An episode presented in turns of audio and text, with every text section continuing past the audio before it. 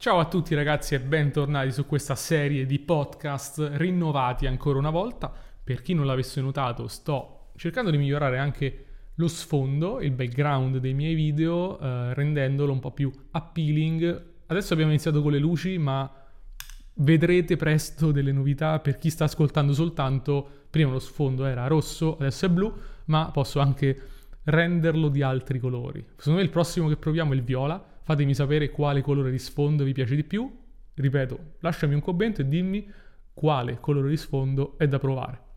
In questo podcast parliamo, continuiamo a parlare di visualizzazione, continuiamo a parlare, facciamo un po' proseguiamo no, il, il viaggio che abbiamo iniziato l'altra volta. Prima di continuare ti ricordo sempre che è disponibile nella descrizione di questo podcast, di questo video, il mio videocorso, mini corso sulla visualizzazione, è stato acquistato da tantissime persone che ringrazio tutte per avermi scritto, per avermi contattato e per aver acquistato il mio contenuto. Sono felicissimo, un corso che ti insegna come utilizzare la tua mente per raggiungere i tuoi obiettivi.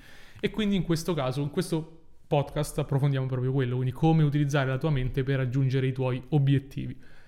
E lo facciamo tramite un caso pratico. Ehm, ho, ho, a parte applicato io questo tema, lo sto comunicando anche ai miei clienti e sto insegnando loro come utilizzare la loro mente per creare un obiettivo. Abbiamo visto come partire dal desiderio e trasformare questo desiderio in un pensiero potente. Oggi facciamo un passo in più e vediamo come dopo aver applicato tutte le tecniche che ho descritto nel corso, e quindi questo è anche un po' un approfondimento a quello che vedrai nel corso, cosa c'è dopo il pensiero e l'azione e aver definito quella rotta? C'è una frase di Lao Tzu, filosofo cinese molto conosciuto, tra l'altro, che ha capito tante cose prima di noi, che dice la strada per la serenità è fare il tuo dovere e poi dimenticartene, lasciare andare l'attaccamento. E in questo podcast vediamo proprio questo, quanto l'attaccamento a cosa? A quello che vogliamo può essere alle volte un ostacolo. Il desiderio è uno strumento di partenza per la nostra creazione e la mente deve essere il veicolo per ottenere quello che vogliamo. Però c'è un altro aspetto che devi considerare, ovvero, ovvero, finché rimani attaccato a livello di desiderio a qualcosa, lo rendi un po' più difficile da generare. Perché? Sappiamo che il desiderio è un'energia di basso, bassa frequenza. L'energia del desiderio è quell'energia per la quale se vuoi approcciare una persona con il bisogno della sua approvazione, a questa persona stai antipatico e dice ma chi è questo bisognoso, si dice bisognoso nell'ambito delle relazioni, che sta cercando a tutti i costi di parlare con me ottenere qualcosa da me. E lo stesso può valere con quello che cerchiamo di immaginare, visualizzare e ottenere nella vita, che siano i soldi, che siano le relazioni, che sia la salute, che sia la macchina nuova, quello che vuoi. Perché? Perché l'energia di bisogno è un'energia che dice una cosa molto particolare dal punto di vista psicologico, anzi, non particolare, al contrario, semplice. Dice che non ho. Quando tu dici io voglio qualcosa, lo desidero, ne ho bisogno, stai rafforzando l'idea che non ce l'hai. E questo può essere pericoloso dal punto di vista dell'ottenimento. Quanto più dici che non ce l'hai, tanto più pone distanza tra te e l'oggetto. Se tu vuoi qualcosa in maniera proprio viscerale. detto craving in americano, in inglese, il bisogno di qualcosa, un'ossessione quasi. Quando quello accade, sappi che quello è un ostacolo. Tant'è che io posso spingermi a dire che le cose si ottengono a dispetto del desiderio, non grazie al desiderio. Il paradigma, questo paradigma del desiderio è molto legato al paradigma del lavorare su- sodo, lavorare duro, grindare. Perché il, il grindare è il risultato di un pensiero per il quale più faccio, più mi impegno, più desidero, più voglio, più ottengo. Complice anche uno dei più famosi libri di crescita personale Think and Grow Rich che dice devi avere questo burning desire. Ma mentre a un livello iniziale quello va benissimo, cioè è perfettamente giusto dire passo da un livello di apatia in cui faccio la meba sul divano al voglio, desidero proprio un cambiamento. Anzi, è un passaggio che devi fare se ancora non l'hai fatto. Ma se hai già fatto quel passaggio e sei già consapevole del tuo potenziale di volere qualcosa, il prossimo passo è passare dal voglio qualcosa, desidero qualcosa, al ho scelto qualcosa. E fare in modo che le cose accadano nella tua vita per scelta e non per desiderio. Questo è quello che ho detto anche nel mio corso. Quindi il, la scelta implica che non è necessario fare un lavoro duro e spaccarsi e desiderare e ossessionarsi.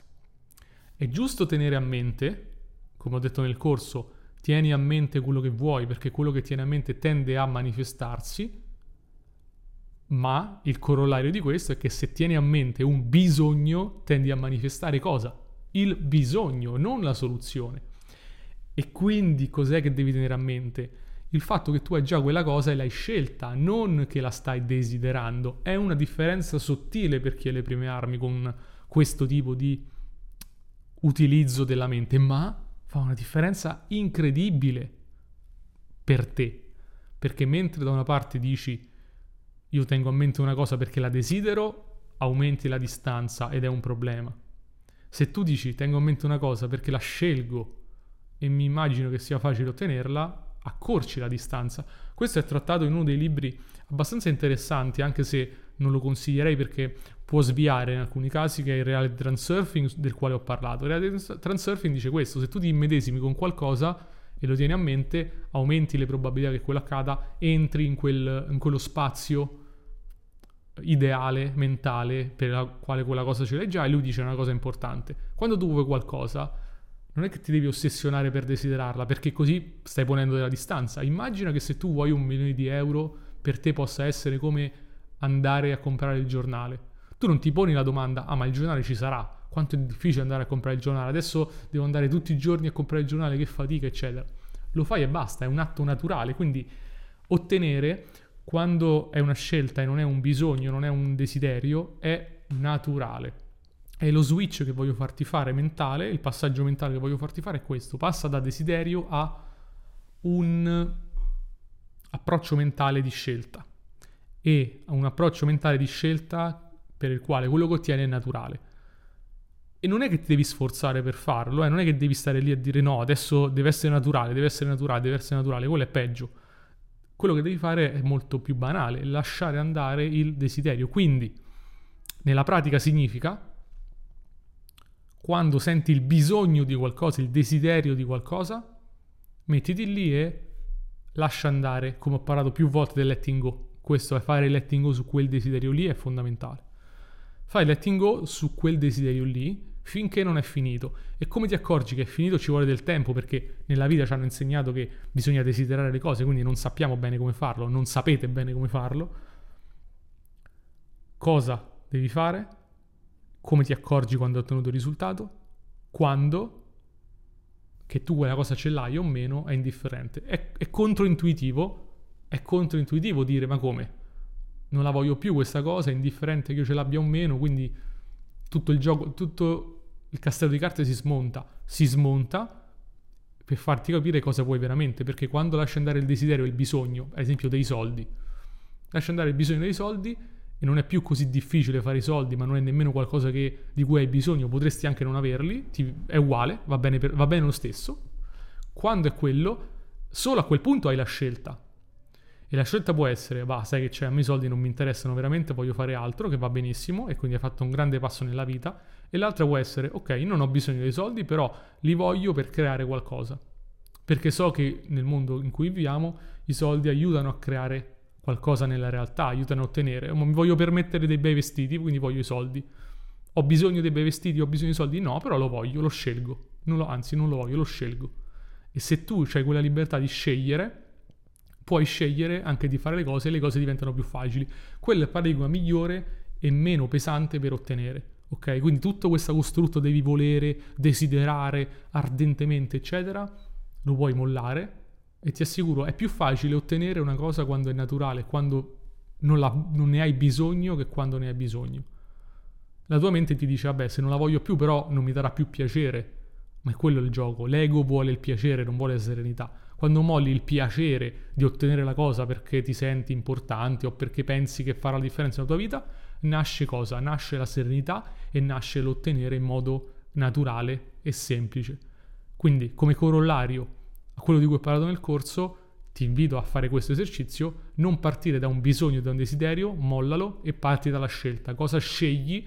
Perché quando scegli qualcosa le cose accadono in maniera naturale. Detto questo, questo ovviamente è solo un corollario di quello che devi sapere per manifestare nella realtà e usare la tua mente inconscia per creare, ti rimando al corso, il link lo metto in descrizione e nel primo commento se sei su YouTube, dove scoprirai esattamente passo dopo passo la mia tecnica per creare quello che vuoi.